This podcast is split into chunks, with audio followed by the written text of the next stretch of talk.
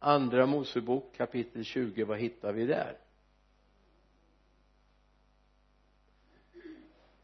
Egentligen från, från vers 1 till och med vers 11 är det väl. Tio Guds bud. Och hoppas du håller med mig. Att eh, tio Guds bud faktiskt är aktuella också i vår tid. Sen får man frågan ibland kan jag ta den direkt att eh, de här renhetslagarna och offerlagarna i tredje Mosebok är de lika aktuella? Nej det är precis det Jesus kom och avskaffade. Så vi måste se vad som är vad så att säga. Jesu död på korset hans blod som rann för våra synder det offret en gång för alla och däremot så är det viktigt för oss att leva under den nåden. Men det är en överkurs och det ska vi ta framöver någon gång. När du är hågad på att få lite överkurs. Tio så sätta på den där också. Tio budord. Vi brukar ju beteckna det som eh, några lagtavlor. De såg förmodligen inte alls ut så här. Och de var säkert inte rundade upp till heller om man ser de tavlor som man har skrivit på och som finns bevarade kanske inte direkt ifrån Jesu tid eller tidigare jag har ingen historia så är de fyrkantiga. Och de är ungefär så tjocka. Som vet hade man en boksamling fick man ha gått på gym först för att klara av att bära med den. Ungefär som Sixten Rosander min gode vän som nu är hemma hos Herren som var blind. Han hade en bibel. Nya testamentet tog två och en halv meter. Stora tjocka böcker så här. Två och en halv meter. Gamla testamentet tog väl tre fyra meter någonting. Eh, i punktskrift. Tjocka blad i de där också. Men det behövde han inte. Han kunde den utan till vi satt och åkte bil ihop vid några tillfällen Sixten Rosander uppe i nord, från Nordmaling. Så testade jag honom lite grann på lite udda bibelversar. Jag körde inte då så att därför kan jag säga det ehm, och så sa jag vet du vad det står? Direkt. Jag tog slutet på några versar. Han klippte det också. Men det är klart han hade inte så mycket som störde framför ögonen. Tio Guds tio bud för folket. Och vi ska börja med första verserna i andra Mosebok 20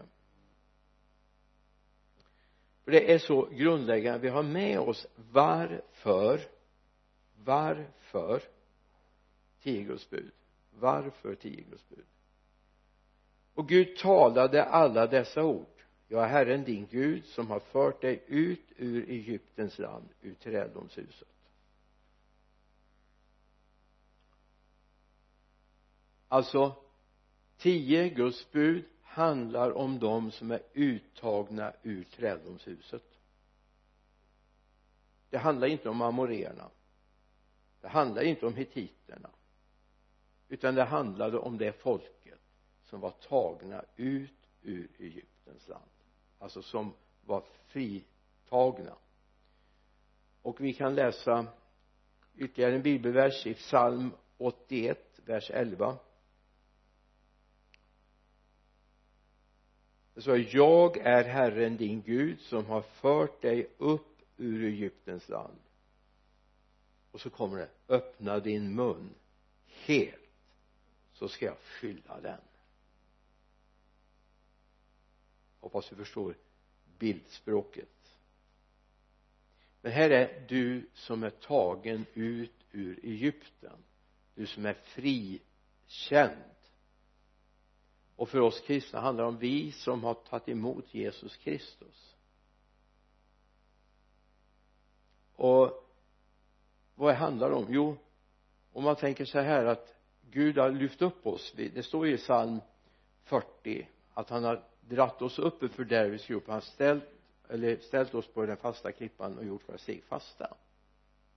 Och det är ju den situationen som är viktigt att vi får stabilitet i våra liv så vi inte är där nere i gropen igen snart. Att vi inte faller tillbaka och alla dessa ord då som vi har här i tjugonde kapitlet till och med eh, 34 kapitlet tror jag. Så är det sköt det här nu så kommer ni inte hamna där igen. Ni kommer inte bli fångar i Egypten igen. Om ni håller fast vid det här. Och med fångar i Egypten handlar det inte rent bara bokstavligt att hamna i Egypten utan det handlar också inte tankemässigt, känslomässigt, värderingsmässigt hamna tillbaka i Egypten igen. Utan nu är vi fria. Även om ni bråkade och hade krångel och alla kom inte med in i löfteslandet så eller kommer med in i löfteslandet men se nu till att ni håller det här. Sen var det väldigt krångligt ändå va? Och de drömde sig tillbaka och så vidare. Men håll fast vid det här så att lagen är till. Och så är det också för oss som har tagit emot Jesus. Håll det här nu så att du håller fast vid Jesus. Så att du inte liksom vippar av den som står måste se till att den inte faller och så vidare säger Paulus va. Så ha med den bilden.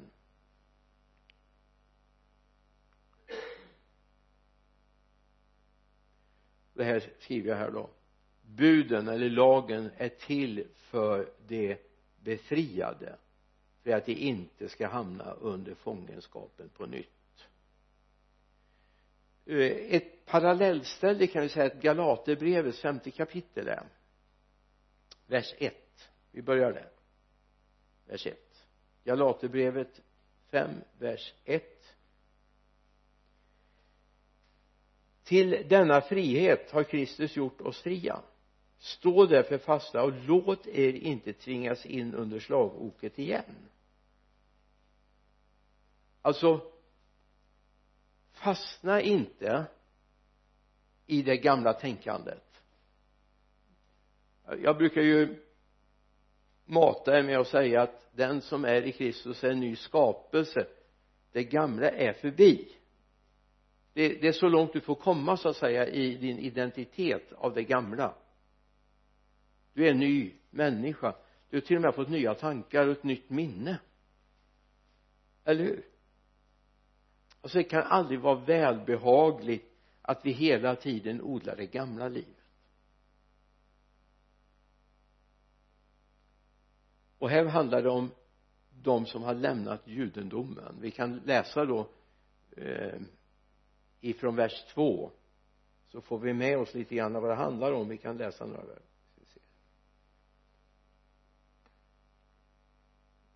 Och här, här tar han upp det här judaistiska som vill smyga sig in i församlingen och som är en fara gång på gång genom århundradena. Det judaistiska tänkandet. Och då säger Paulus här lyssna jag Paulus säger er att om ni låter omskära er kommer inte Kristus att vara till någon hjälp för er. Jag försäkrar igen var och en som låter omskära sig är skyldig att hålla hela lagen. Ni har kommit bort från Kristus ni som försöker bli rättfärdiga genom lagen ni har fallit ur nåden. Vi däremot väntar i anden genom tron på den rättfärdighet som är vårt hopp. I Kristus Jesus beror det inte på om vi är omskurna eller oomskurna utan om vi har en tro som är verksam i kärlek ni började bra. Vem hindrade er så att ni inte längre lyder sanningen? Den övertalningen kommer inte från honom som kallar kallade er. Lite surdeg syrar hela degen. Jag för min del litar på er i Herren att ni inte ska vara av annan mening. Men den som skapar förvirring bland er ska få sin dom vem han än är bröder. Om jag fortfarande predikar omskärelse varför blir jag då förföljd? I så fall vore korset eh, korsets anstöt borta. Alltså det här är den här och jag det här är någonting som är viktigt att ha med oss. Omskärelsen det var alltså tecknet i den judiska. Att man gjorde hela lagen och så säger om man brister i ett så har man förlorat allt men det behövs inte. Vi har Kristus. Det är vår nya omskärelse. Det som har skett inte på köttet utan på våra hjärtan. Omskärelsen i Kristus. Tillhörigheten till honom. Alltså olika tider. Vi skulle kunna ta flera av de här exemplen som finns i Paulus undervisning där han tar upp det här ni hade förut. Lämna det nu så att det nya får en chans. Och det är här också som tio Guds bud kommer in om vi nu bestämmer oss för att hålla med Luther att det var tio Guds bud. Jag är lite sådär inne på att det kanske är elva bud men men men vi kan hålla med Luther. Buden är viktiga. Det står faktiskt inte i varken handskrifterna eller i någon bibelöversättning att bud ett, bud två, bud tre. Möjligtvis i en parafrasöversättning men ha med dig. Buden de här tio är viktiga anno 2018 om du nu skulle ha buden framför dig kan vi säga att det är tre bud som handlar om vår relation till Kristus eller till, till Gud fader. Första, andra och tredje budet är helt tydliga sen handlar det om familjesituationer. Sen handlar det om äganderätten och så vidare. Men det här kommer vi plocka igenom så småningom.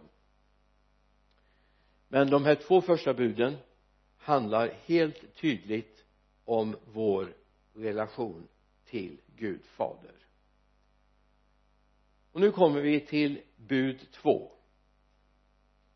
Ett av de mest vad ska jag säga missförstådda buden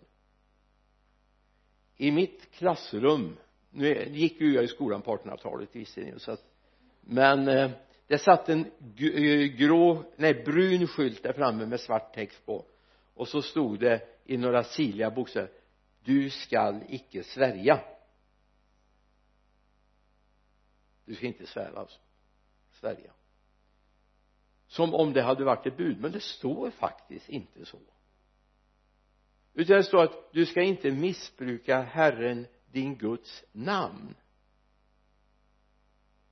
Och vi kan väl läsa vers 7 andra Mosebok 20 och 7 du ska inte missbruka Herren din Guds namn för Herren ska inte låta den bli ostraffad som missbrukar hans namn. Mm nu ska det vara väldigt underbart att få en liksom en liten sån här gallup vad är det att missbruka Herren vår Guds namn? Mm. var går gränserna? Ni ska få prata om det om en liten stund. Vi kan ta med det här. Vilket namn är det som inte ska missbrukas? I de flesta biblar där det står det så är det versaler på Herren. Eh, lägg märke till när du läser din bibel om det är versaler i gamla testamentet ja. Då är det Javé. Skulle Herren stå med stor begynnelsebokstav och små bokstäver vad är det för något ord då? Adonai. Sen finns det några ord till men de behöver vi inte fördjupa oss i för de, de är av sån liten del av, av texterna. Adonai betyder rättmätig ägare. Herren är min rättmätiga ägare. Men Javé det är Guds egen namn. Och i den judiska traditionen var ett ord som man aldrig uttalade. Aldrig uttalade. För det var så heligt. För att man inte skulle missbruka det. Så därför tog man det så oerhört viktigt. Men nu ska ni få ska börja med att gå igenom. Missbruka. Vad är det? Trodde det skulle komma sig själv men det gjorde det inte. Här kommer den nu.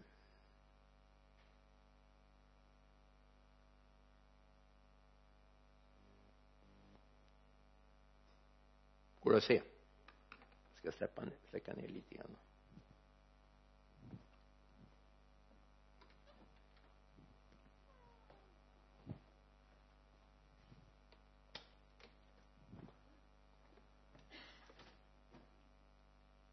Jag skulle egentligen inte ha kommit med det sista här men det gjorde inget. Det ska ändå komma sen. Mm. ni kan släppa Matteus 5 just nu. Vanhelga. Slarvigt. I fel sammanhang. Hade har inte kommit fram den där då får vi just det. Nu förstår jag. Jag gjorde om den här precis innan. Inte använda fel ed eller gå i ed på någonting på ett felaktigt sätt. Så då kan vi gå till Matteus 5 och 33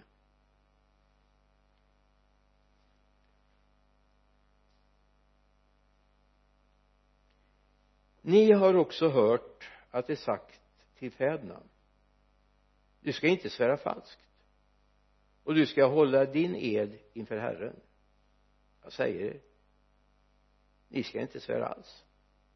Varken vid himlen för den är Guds tron eller vid jorden för det är hans pall ett pall för hans fötter eller vid Jerusalem för den stora kungens stad.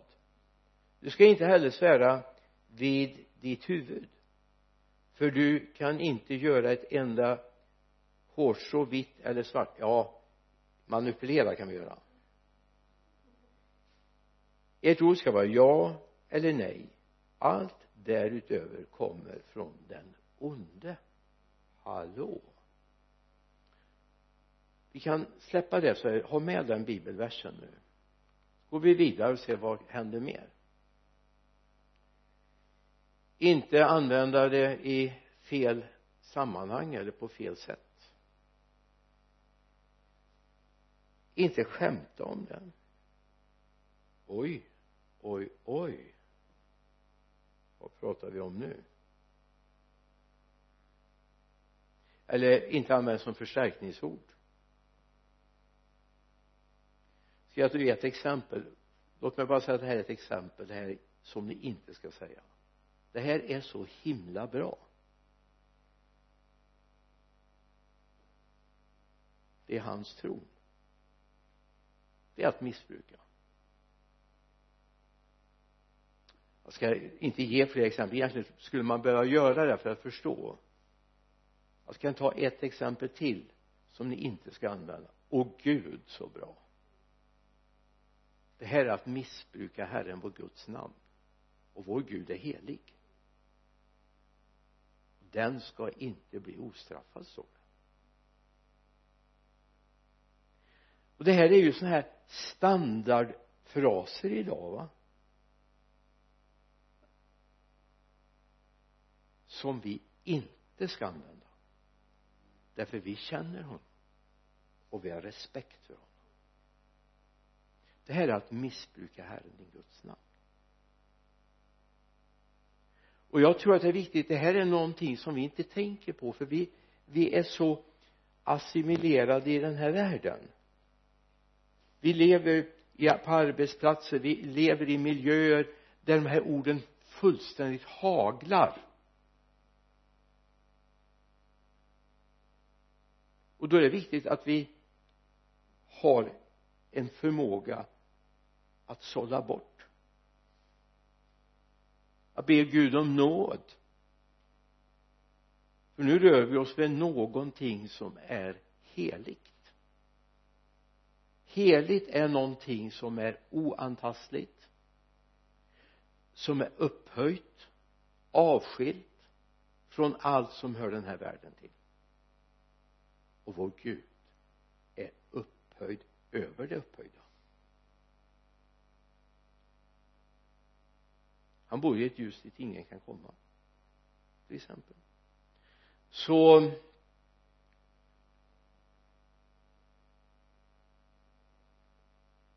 nu ska ni få bilda små grupper. Jag jag skulle ha skrivit ut det här men eh, jag fick sköta lite administrativa uppgifter här. Vi har en fastighet i Lidköping så jag fick attestera en mängd 40-50 eh, saker här helt plötsligt som skulle vara klart till i måndag morgon. Då tänkte jag bäst jag sitter inte på söndag med den här så jag tänkte jag tar det idag då så jag, därför skrev jag inte ut det. Men ni får det på skärmen. Men kan ni göra för nu kommer ni få det jättespännande. Och här kan alla vara med och yttra sig. Och fundera. Och bryta. Så kommer jag med facit sen. Det är bra. Kan jag få tre grupper? Är det okej? Okay? försök att bilda tre grupper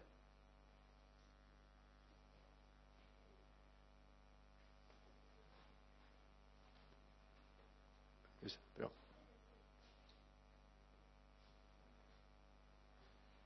går det två här en grupp här framme och två på bänk tre och fyra där va? Och ni ett enkelt sätt gör som Ervi stå upp. Det är mycket enklare än att få vrida sönder sig. Ja. bra varsågoda. Och så ska ni se skärmen här nu då.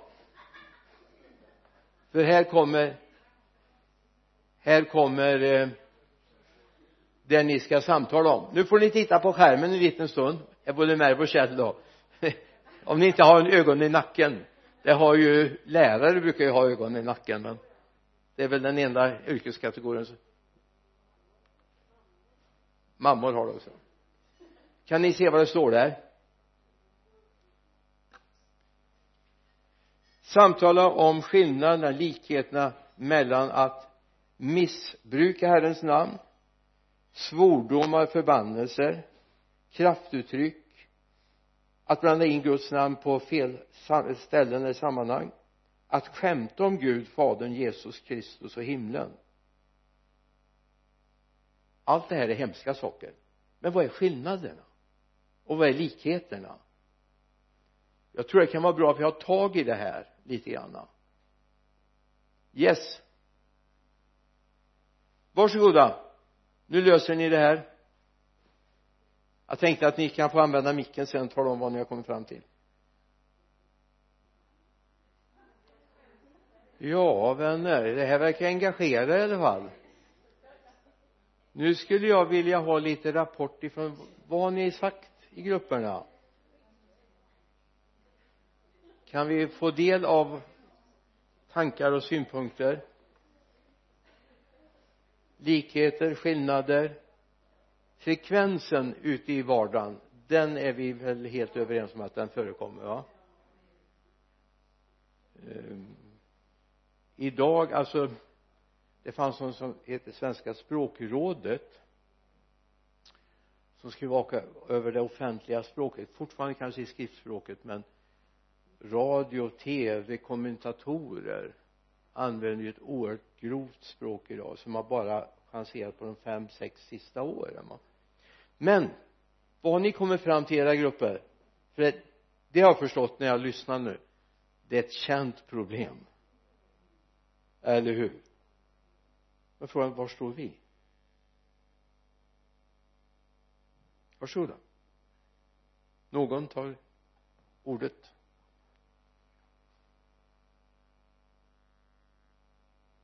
Oj. Sa ni ingenting?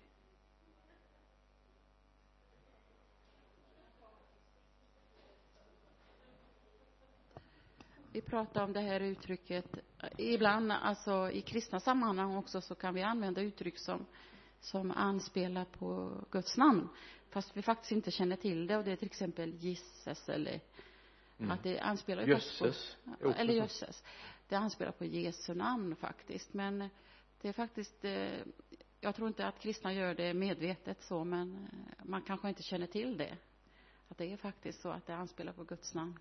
På Jesu namn rättare sagt. Och sen sa vi ju det att var och en av oss när man har blivit frälst, man har ju brottats med språkbruket faktiskt. För att i den här världen så haglar ju svordomarna många gånger så och, och man tänker faktiskt inte på hur, sitt språk, språkbruk. Och, och eh, det här med till exempel det här gisses till exempel, det fick jag ju reda, bara, reda på bara för ett tiotal år sedan. Att tio år sedan kanske. Eh, och eh, att eh, vi har erfarenhet av det, flera av oss i vår grupp i alla fall, att, att Gud har fått jobba med en. Att, att jag blir ju väldigt, vad ska man säga, befriad från svordomar rätt så fort. För att Gud visar mig på Jakobsbrevet, där det står väldigt tydligt att ur samma källa kan inte komma både välsignelse och förbannelse. Och nu, så fort jag insåg det så bad jag bara Gud om blodets rening, för jag svor väldigt mycket av bara farten, alltså inte mycket, men ni vet, ett, ett vanligt språkbruk hade jag ju innan jag blev kristen. Eh, och Gud befriade mig från det. Men eh, det var en som nämnde i vår grupp att det var en, en längre process också, att, att bli av med språkbruket från det gamla livet. Men det är ju det här gamla livet som behäftar en också, va? och som vill klamra sig fast. Men vi är ju fria i Jesus.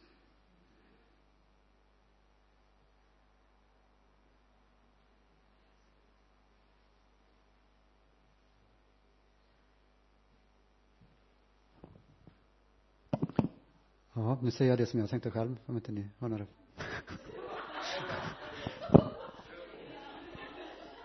Jag tänkte att eh, ettan, trean och fyran är egentligen, det kan vara detsamma. Egentligen. Och eh, sen funderar jag på, eller jag funderar på trean. vad, det kan, vad det kan vara om det inte är att missbruka Herrens namn.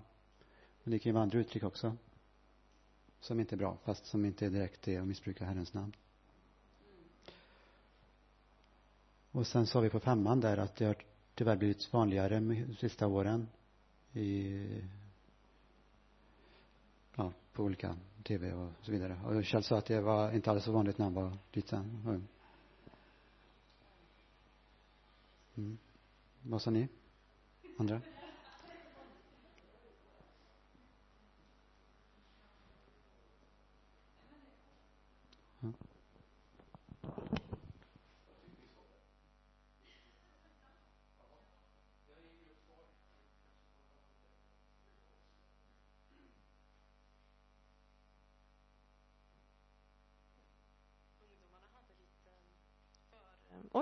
Oh, nu är den på. Ungdomarna hade lite försprång på den här, för vi hann dit redan förra gången vi satt i grupper och gick igenom buden, så vi hade redan snokat på den lite grann.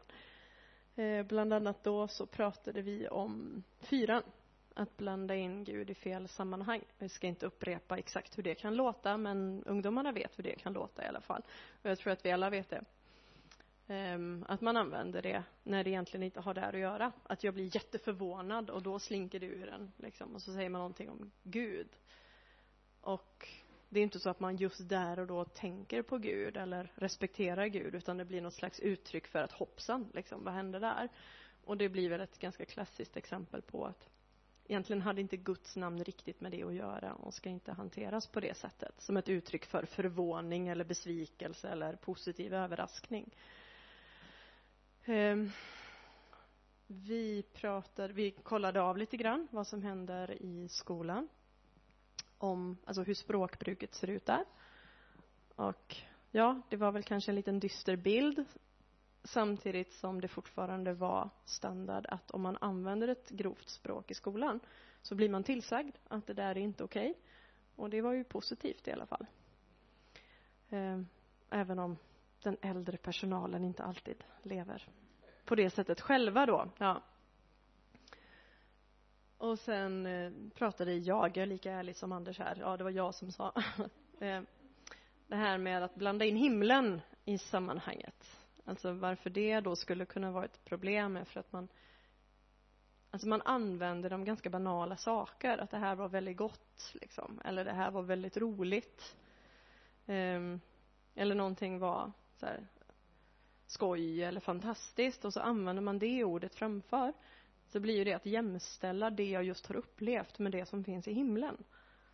Och det blir en nedvärdering av himlen genom att jämföra det. Alltså en maträtt eller en upplevelse på Liseberg kommer liksom inte dit. Det, det, har, det har inte med varandra att göra och att använda det ordet blir att jämställa det och då drar man Guds boning lite grann i smutsen. Så var väl det vi sa. Ja, ni har varit så duktiga. Så nu får ni ta fruktpausen. Varsågoda. Sen ska vi faktiskt gå in lite grann just på det här med himlen och varför inte det ska vara med här som ett kraftuttryck jag tycker ni hade ett härligt samtal en, en process och det här är viktiga frågor det här pratar man ju aldrig om. Någonstans förstår vi att ja, det finns ju skillnad på det och det. Sen skulle man ju kunna men jag vill inte exemplifiera men det finns svordomar som verkligen är tillbedjande av den onde. Det är alltså en bön till den onde.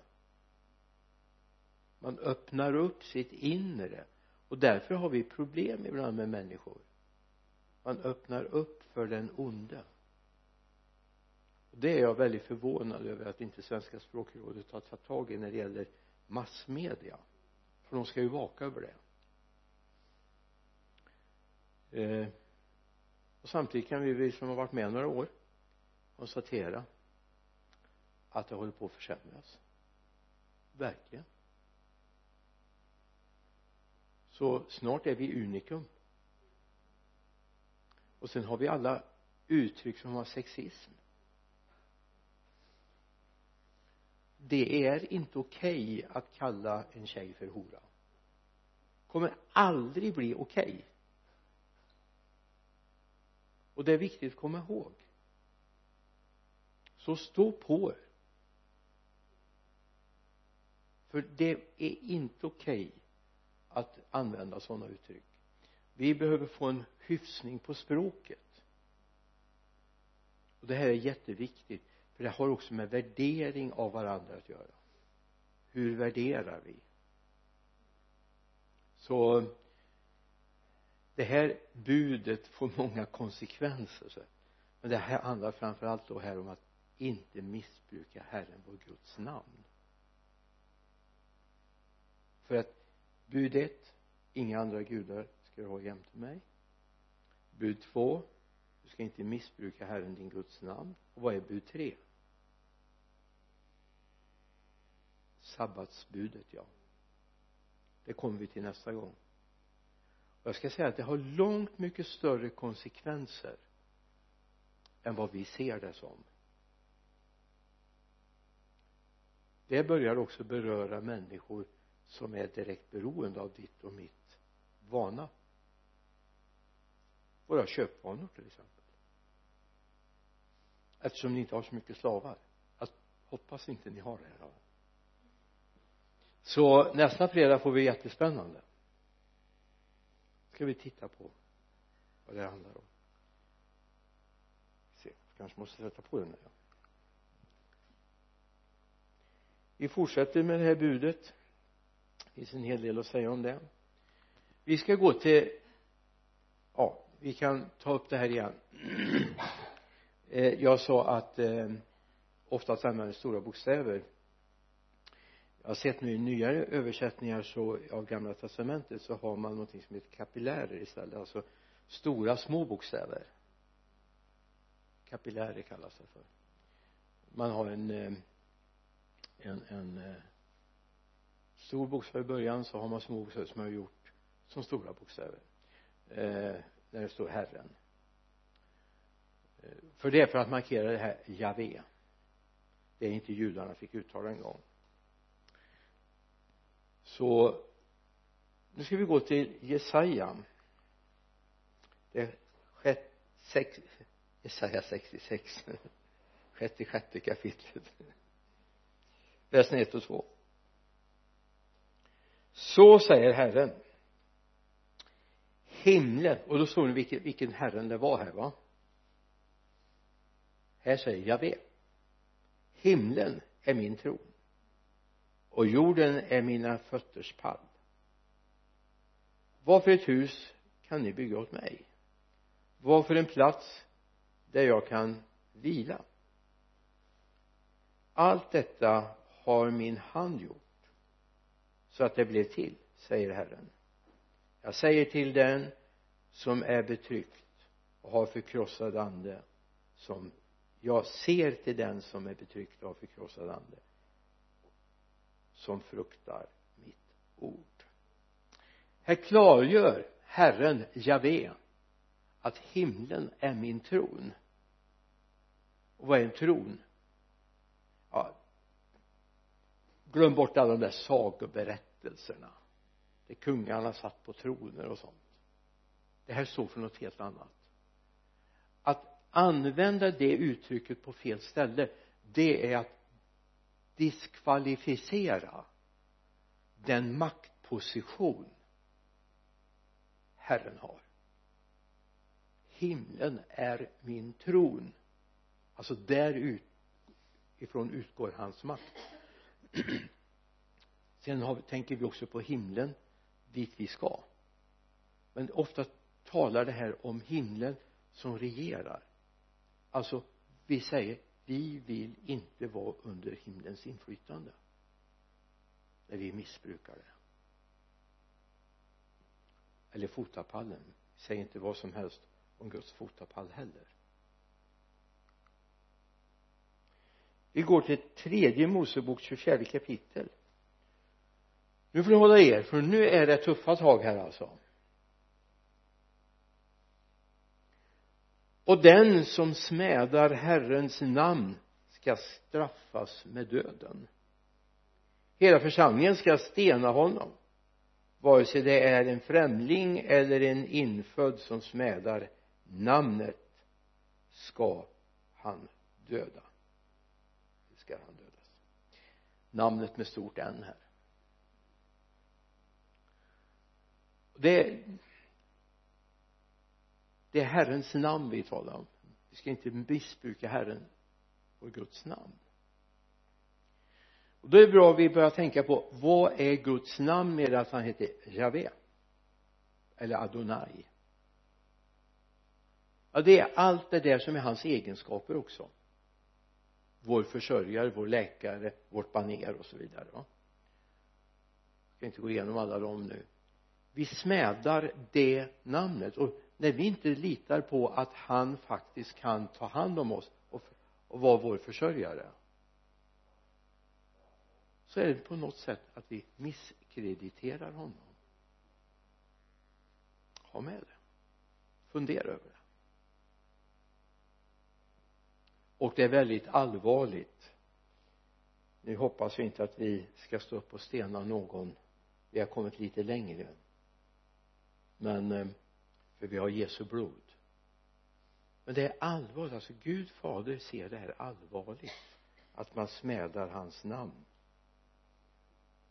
Därför man det är som om man skulle säga man avslöjar vår egen trupps eh, ska säga hemliga vapen. Vi blir en Wennerström eller en Quisling Stig Wennerström, kommer ni ihåg honom? Jag stötte på honom när jag jobbade på försvarsdepartementet. Stig Wennerström jag skulle kunna ta upp alltså att lämna ut eller nedvärdera den maktposition som fadern har och som vi kan få del av. Så det, det är inte bara liksom att vi slänger med konstiga uttryck eller vi är slarviga i vårt språk. Utan det handlar om egentligen hur tänker vi om honom som är höghelig? Och som är vår försvarare som är vårt skydd och som till slut är vår frälsning. Så det, det handlar om det. Sen ska vi inte döda men däremot så dödar de sig själva deras ande dör. Höga visan.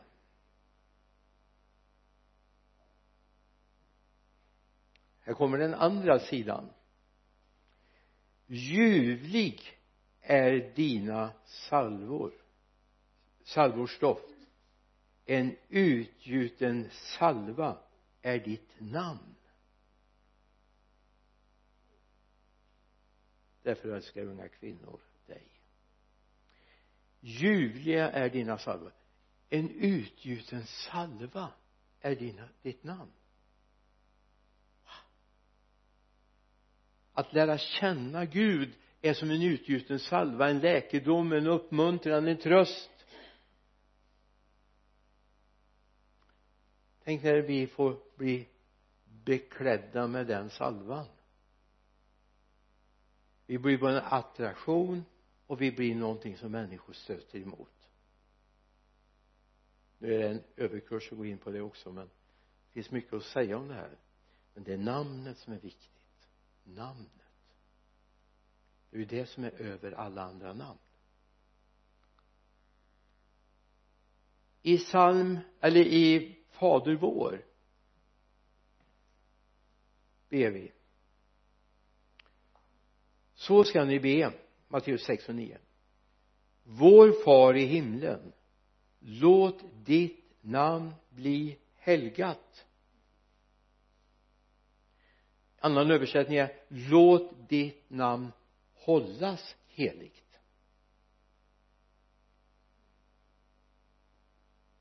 Låt ditt namn bli helgat. Och det är inte för inte det finns en parallell läs fader vår eller och tio Guds budskap. Det finns paralleller. Här är en parallell. Vi börjar med Gud fader. Det är viktigare att hålla honom helig än allt det andra som kommer sen. Vi måste starta där. Så då ska vi inte missbruka Herren vår Guds namn om vi räknar med att vi ska få ut någonting av gemenskap med honom uppenbarelseboken 15 vers 4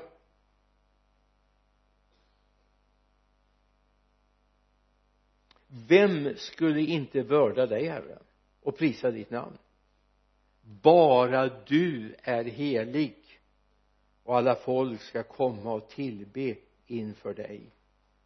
För din, dina rättfärdiga domar har uppenbarats. Bara du är helig.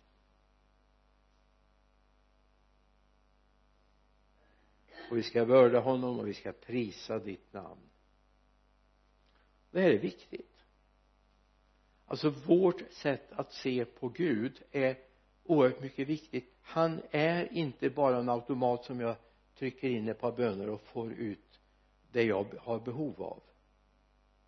Alltså då har vi missat alltihop det finns alltså trender idag man talar om helande man talar om att Gud ger allt möjligt och visst jag tror på helande.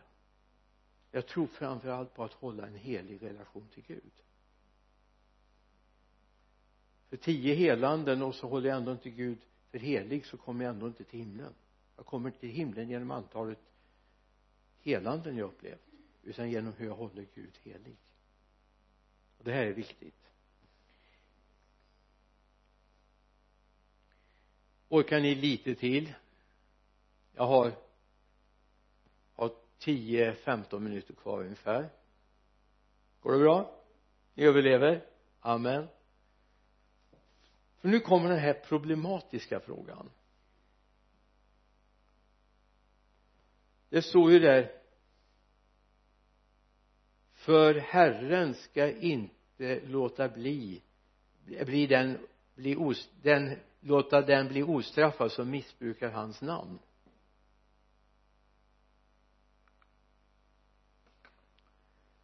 Mm. Vad är straffet? Vad är straffet? Genom att missbruka Herrens namn? Vad är straffet?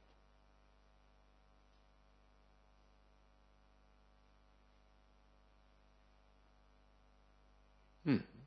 har du tänkt på det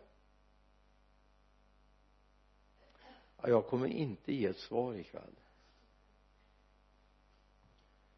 Vi bara gå vidare lite grann.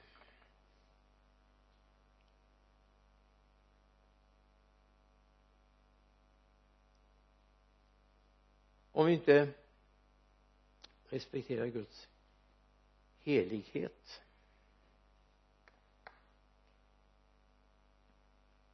ja jag ska inte säga mer för att det kommer en sak till här. Var alert. Samtala nu i de här grupperna om vad är Guds straff för den som missbrukar Herren och Guds namn? Vad är straffet? Vad är straffet? Varsågoda. Lite har jag försökt hinta under kvällen men vad gott att ni trivs tillsammans.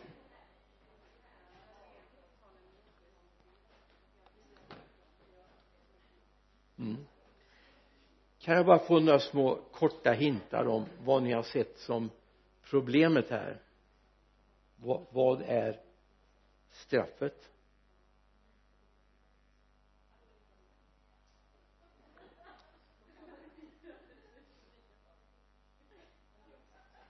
Ja. Ja.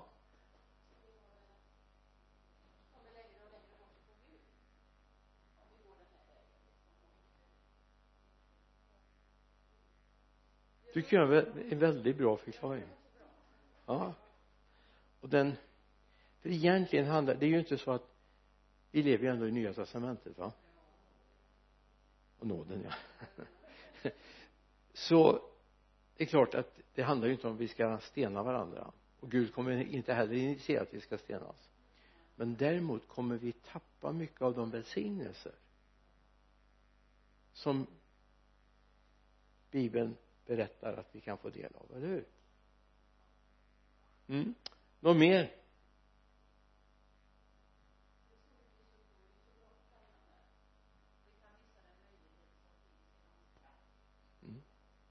Och var därför jag inte läste upp det förut alltså att det finns på skärmen ni kan ju läsa själva ja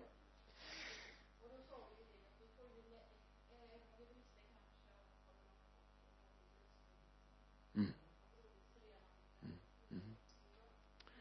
mm.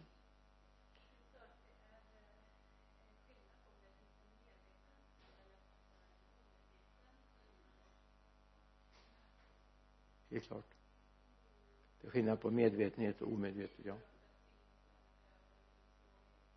Mm, mm. precis. Visst känns det bra att få titta på bibeltexterna på det här sättet? Och bryta och vända. Det finns inget facit. Vi har Gud. Och vi har hans ord. Eh, jag ska bara lyfta upp det som de tog bort eller tog upp i gruppen där nere. Men vem det var som tog upp det eller ej det vet jag inte. Det var Vickan som frågade mig i alla fall. Det här med den här ovanan vi har fått. Vi säger att vi döper typ filer sa Ulrika. Typ filer. Att man döper dem till ett namn va? Vi namnger eh, man döper eh, nya byggnader etc man döper gator. Jag vet inte om ni har hört det. Det är väldigt väldigt frekvent. Nu ligger inte alls det här i den pariteten men det är ett felanvändande. Och faktum är att där har svenska kyrkan hjälpt till. Därför ända fram till någon gång på 1950-talet så var det väldigt vanligt i i äh, inte begravning barndopsceremonin att man talar om att man döpte alltså vi säger att vi döper människor till Kristus.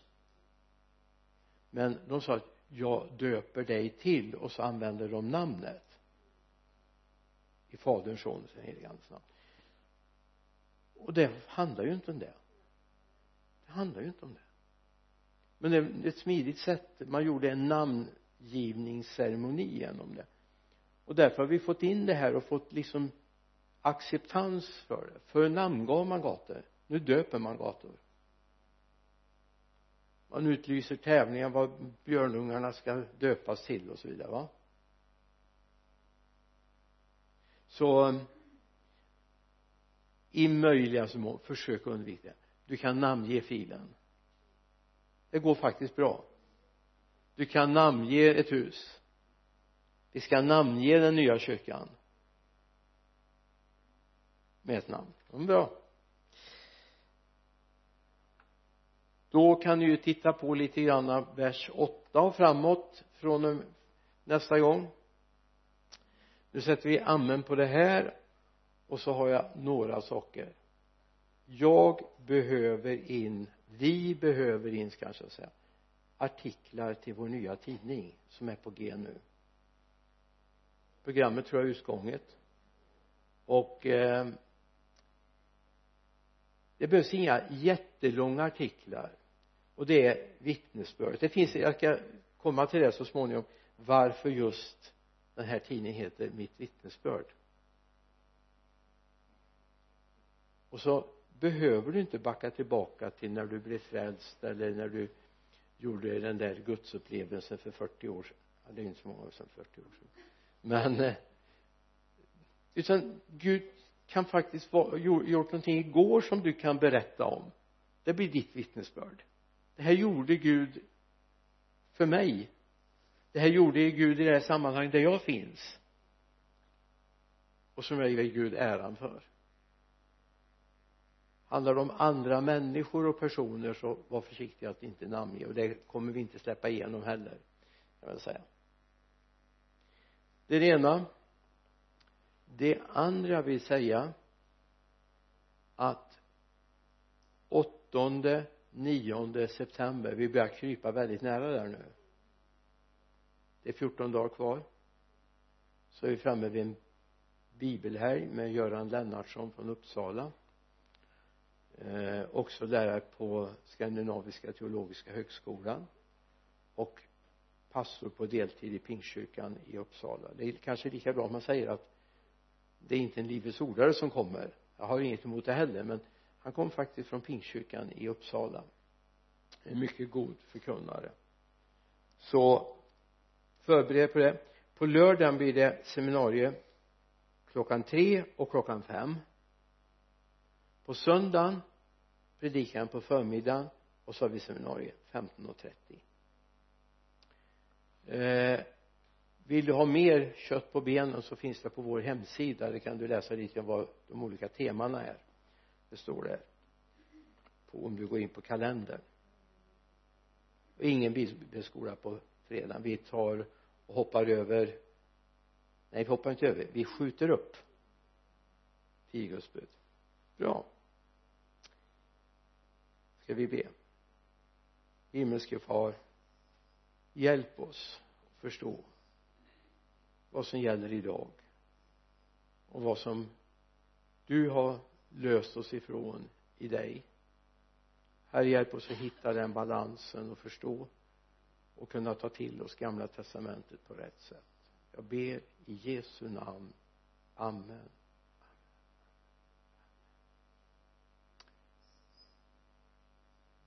Stort tack för ikväll.